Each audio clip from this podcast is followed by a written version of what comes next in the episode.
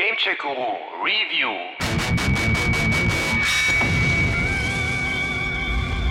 Bist du schon gespannt? Du siehst nicht gespannt aus.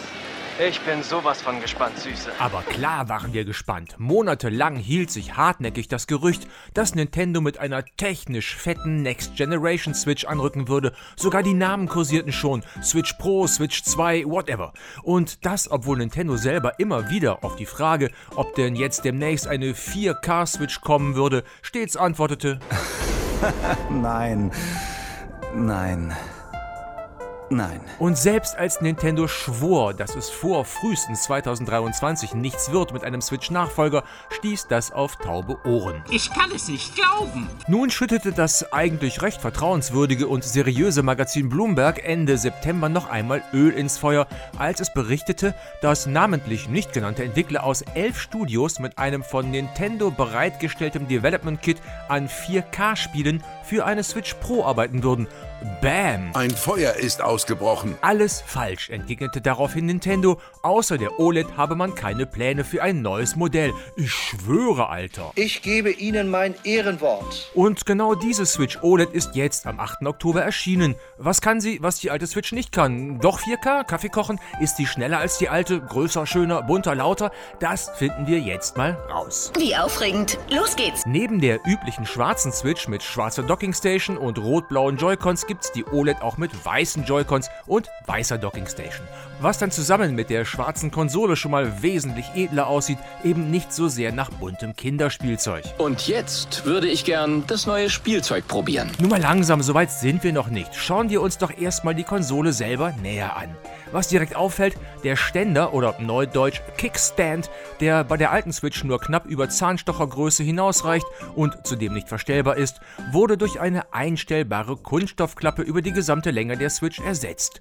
Das ist erstens deutlich stabiler und zweitens kann ich damit endlich auch den Stellwinkel stufenlos verändern. Warum nicht gleich so? Nicht viele von uns wissen das. Hinter dieser Klappe, aka Ständer, aka Kickstand, befindet sich jetzt auch der Schacht für die MicroSD-Karte, der bei der alten Switch noch auf der Unterseite angebracht war. Wo man dann immer diese kleine Klappe aufknibbeln musste. Uah. Jetzt geht's ohne Klappe und der Schacht ist aus dem Blickfeld. Gut so. Hältst du auch mal die Klappe? Was natürlich auch auffällt, die OLED hat einen größeren Touchscreen verpasst bekommen. 7 Zoll statt zuvor 6,2 Zoll. Also von 15,75 cm auf 17,78 cm gewachsen. Zwar sind beide Switch in etwa gleich groß, okay, die neue ist 3 mm größer, dafür ist aber der jetzt schwarze und nicht mehr dunkelgraue Rand um das Display herum geschrumpft. Und zwar nicht ganz weg, aber fast, was ziemlich zeitgemäß modern aussieht. Dass ich das noch erleben darf. Übrigens ist es völlig okay, OLED-Display zu sagen, weil OLED für Organic Light Emitting Diode steht und nicht für Display. Wollte ich nur mal eben anmerken, Klugscheißer-Modus off. Niemand mag Besserwisser. Wird das dadurch nicht unscharf, weil die Auflösung von 720p auf der Konsole selber ist ja unverändert? Nee, keine Sorge, das fällt gar nicht weiter auf, trotz etwas geringerer Pixeldichte. Im Gegenteil, bei OLED werden die Pixel ja im Gegensatz zu LCD einzeln beleuchtet, wodurch sich Kontrast und Schwarztöne verbessern und die Farben allgemein satter rüberkommen. Das Bild ist also tatsächlich besser als auf der alten Switch. Eine farbenfrohe Schilderung. Vor allem ist es aber auch heller. Bei Sonne konnte man die alte Switch ja fast in die Tonne kloppen, weil man kaum noch was erkennen konnte. So düster war das Teil.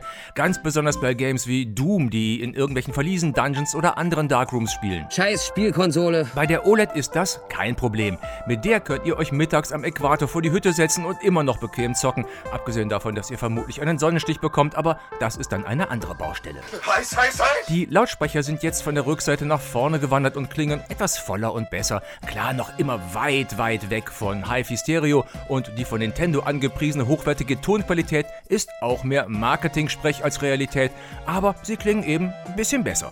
Wer wirklich guten Sound will, der spielt halt mit Kopfhörer oder schließt die OLED an einer Anlage an. Hört sich ja wirklich toll an. Was mich zur nächsten Neuerung bringt, Die neue Switch hat jetzt tatsächlich gleich von Haus aus Bluetooth, was bei der alten erst beim Update auf Version 13 der Fall war. Was in Zeiten, wo jedes Bügeleisen und jede Windel Bluetooth hat, schon ziemlich peinlich war. Wie gesagt, die neue hat's direkt, das ist gut so, sollte aber eigentlich heutzutage keine Erwähnung mehr wert sein. Gute Antwort. Der interne Speicher wurde von 32 auf 64 GB erweitert. Naja, ist ja eine nette Geste, aber A kosten 32 GB als SD-Karte knappe 7 Euro, da hätten es auch gerne 128 GB Minimum sein dürfen und B hat die Switch ja eh einen Speicherschacht für MicroSD-Karten und da kann ich bis zu 2 Terabyte reinzimmern. Ist also eine nette Geste, die etwas klein ausfällt, aber nicht zwingend notwendig. Aber du musst das große Ganze sehen. Mach ich und werfe deshalb mal einen Blick auf die Docking Station, die jetzt in weiß und mit der geschwungenen Kabelöffnung auf der Rückseite tatsächlich ein bisschen nach Design aussieht.